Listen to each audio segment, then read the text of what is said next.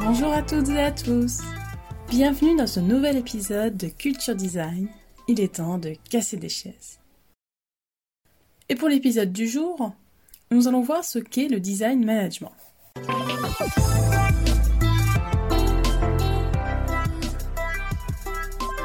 Aujourd'hui, il est nécessaire d'accepter la complexité.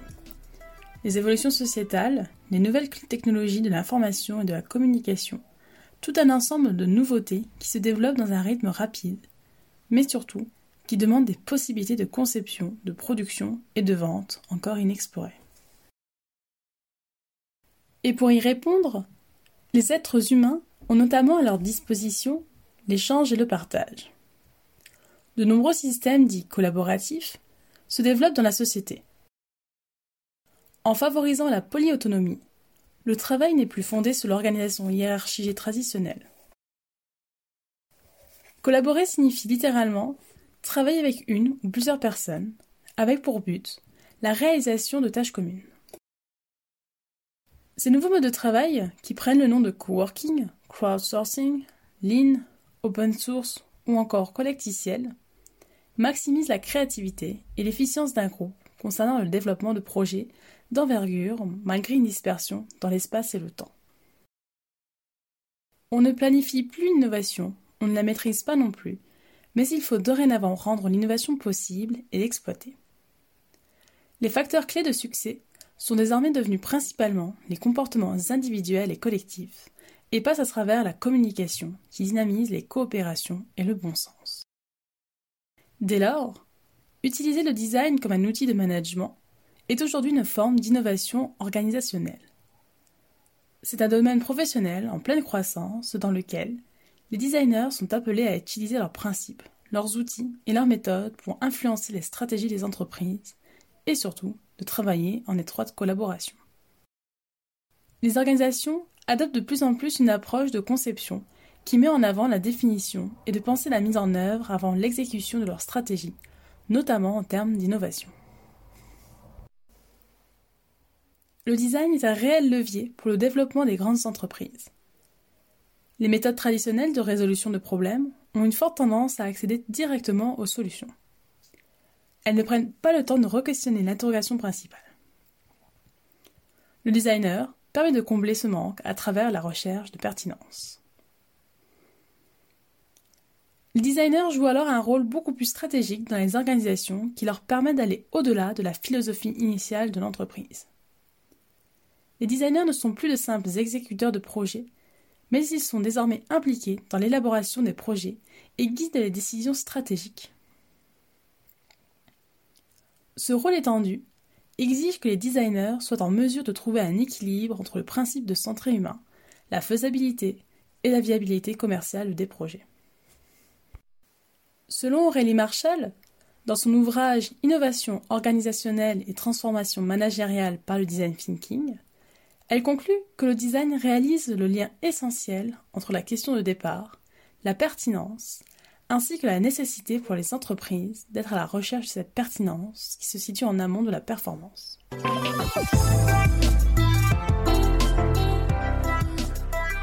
Cette pertinence de l'offre par rapport à la cible impacte l'entreprise de deux manières. Dans la première, c'est grâce à l'intégration de cette composante majeure dans la structure fiduciaire de l'entreprise. Positionnée en amont, elle conditionne la suite du processus de conception.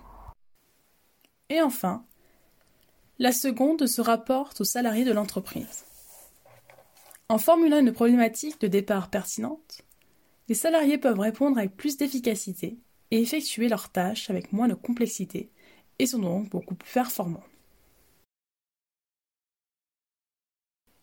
Ce postulat pour concevoir l'innovation se situe en opposition à l'innovation traditionnelle qui, historiquement et culturellement, est l'héritière de l'ingénierie s'organise autour des produits et des process. Les systèmes organisationnels actuels ont malheureusement une certaine disposition à s'organiser autour d'eux-mêmes et à auto-justifier le système au lieu d'organiser ses solutions autour des individus. Le designer déplace le système autour des humains utilisateur comme salarié, pour le rendre plus pertinent et donc plus efficace.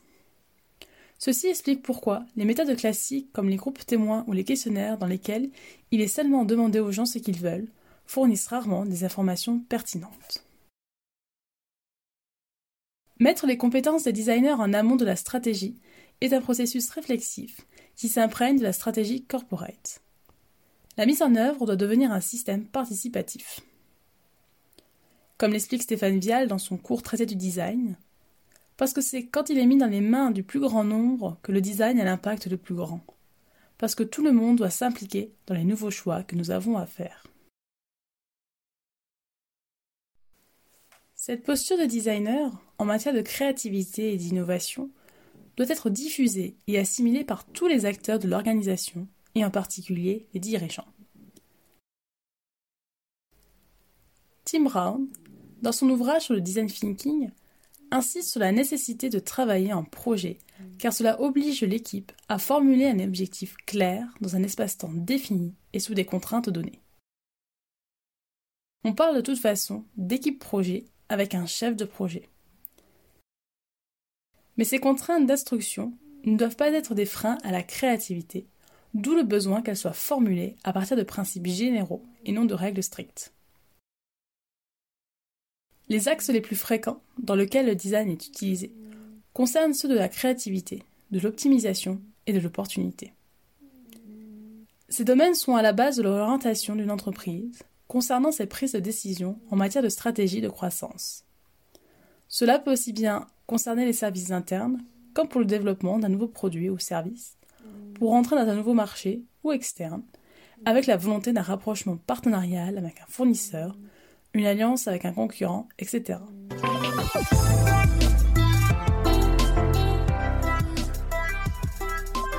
En plus de s'ouvrir aux autres, utiliser le design nécessite de missionner une équipe pluridisciplinaire. On peut résumer le management dit classique et le design management sous cette dualité. Le management classique est business thinking. On a donc une pensée logique avec un raisonnement déductif, c'est-à-dire qui détermine la conclusion, et inductif, c'est-à-dire un raisonnement à partir d'une règle. On s'appuie sur des exemples passés avec des décisions rapides du style « c'est bon » ou « c'est pas bon ». Dans cette optique, il y a un inconfort avec l'ambiguïté et l'on recherche absolument des résultats. A l'inverse, le design management permet la pensée intuitive et prône le raisonnement abductif, c'est-à-dire le raisonnement par hypothèse, avec notamment la question « et si ?». On se détache des exemples passés et on avance avec plusieurs possibilités et l'on maintient la recherche de sens. Jean-Luc Fallou, président de Stratorg, entreprise experte en conseil stratégique dans la transformation, déclare qu'il faut parvenir à une performance humaine et économiquement durable qui suppose de stimuler les comportements. Il faut donc inviter au dépassement de soi, à l'initiative, au progrès continu et au maintien d'un engagement fort au sein de l'entreprise. La confiance est un ingrédient clé pour faciliter ces changements de comportement et assurer cet engagement. A contrario, la perte de confiance a souvent des conséquences dramatiques, et ce, d'autant plus que les dirigeants ne l'ont pas toujours vu venir. Fallou considère ce loyalisme comme un contrat invisible établi entre deux parties. Selon lui, ce contrat invisible établit ce que sont les motivations majeures valorisées dans chaque entreprise, qui sont les acteurs importants dans la réalisation des motivations, dans l'obtention des reconnaissances. Il connaît les temps forts de l'entreprise où le salarié se sent en pleine harmonie avec son entreprise. Pour innover, les entreprises doivent redessiner les contours de la participation des salariés en mettant en place les conditions propices. Tel est l'enjeu de la réforme managériale des entreprises. Elle ne se fera pas sans un transfert de pouvoir du centre vers sa périphérie, et de ses dirigeants vers les salariés et leurs représentants.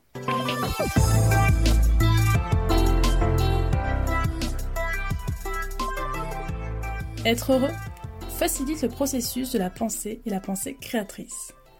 Lorsque vous vous sentez bien, vous êtes plus apte à la réflexion, plus ouvert aux séances de brainstorming et aux solutions alternatives. Il a été prouvé scientifiquement que les gens anxieux sont proches de la panique et le cerveau rétrécit le processus de pensée pour se concentrer sur des aspects directement liés au problème. Mais il faut le reconnaître, il est parfois difficile d'appliquer l'empathie en entreprise. Le contexte ne permet pas toujours d'entrer en empathie. Connaître et évaluer les besoins et désirs des utilisateurs, c'est bien, mais il ne faut pas oublier les besoins et désirs du client représentés, qui sont des critères stratégiques de performance, financiers et de gestion.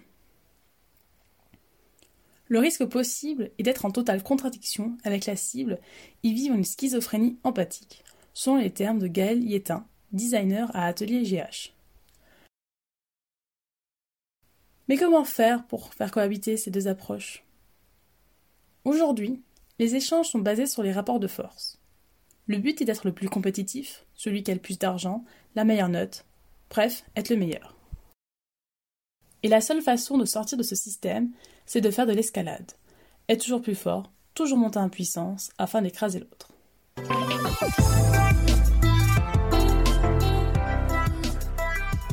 Les designers actuels se doivent de se positionner en tant qu'acteurs de créativité, mais surtout stratégiques dans une organisation afin d'influencer les décisions conjointement. Le designer est un projeteur, c'est-à-dire qu'il indique ce qui doit être, comme l'explique Vilém Flusser dans sa petite philosophie du design. Le designer a des vues sur l'avenir, une projection qui se présente de trois manières. Une projection existentielle, donc la projection de notre société dans l'avenir, afin de faire rêver d'un avenir attractif et séduisant. Le design est comme un moteur d'utopie. Une projection conceptuelle, c'est-à-dire concevoir un projet qui permet à des tiers de se représenter de manière professionnelle son dessin, donc le design comme prototypage. Et enfin, la projection visuelle. On communique sur le projet, on monte des images et on produit un discours pertinent. C'est dans cette notion de projet que le designer se distingue encore de l'ingénieur. Ce dernier a dans son projet l'objectif de faire fonctionner un système, un produit, une technologie. Le designer est, lui, à la recherche d'opportunités nouvelles grâce à des questionnements à base de comment, où et si. Les designers sont donc à l'affût de solutions, de futurs possibles, et ont donc développé une certaine aptitude à percevoir, à anticiper, à prévoir des mutations sociétales, des nouvelles tendances et l'émergence de nouveaux comportements. En quelque sorte, pour reprendre Flusser, le design est synonyme de destin. En posant des questions, on utilise un outil afin de tenter de prendre en main le destin, de prendre en compte l'écosystème et de le façonner en commun avec lui. Le passage du quoi et du pourquoi au comment implique qu'en fait, les objets de connaissance ne peuvent plus être des choses ni des mouvements éternels, mais forcément des processus, comme le prédisait Hannah Arendt dans son ouvrage « Conditions de l'homme moderne ». Ce n'est pas seulement une nécessité économique, c'est un devoir politique. Une vision plus culturelle afin de célébrer les échecs comme les réussites, de relativiser la notion d'échec. C'est favoriser le design en entreprise et qui apparaît dès lors comme une forme d'innovation sociale. Vous retrouverez toutes les sources concernant le podcast sur mon site internet massotmarion.wixsite.com/website dans la rubrique blog puis podcast. Vous pouvez vous abonner à ce podcast sur de nombreuses plateformes telles que Deezer, Spotify, iTunes Podcast, YouTube ou encore Podcast Addict.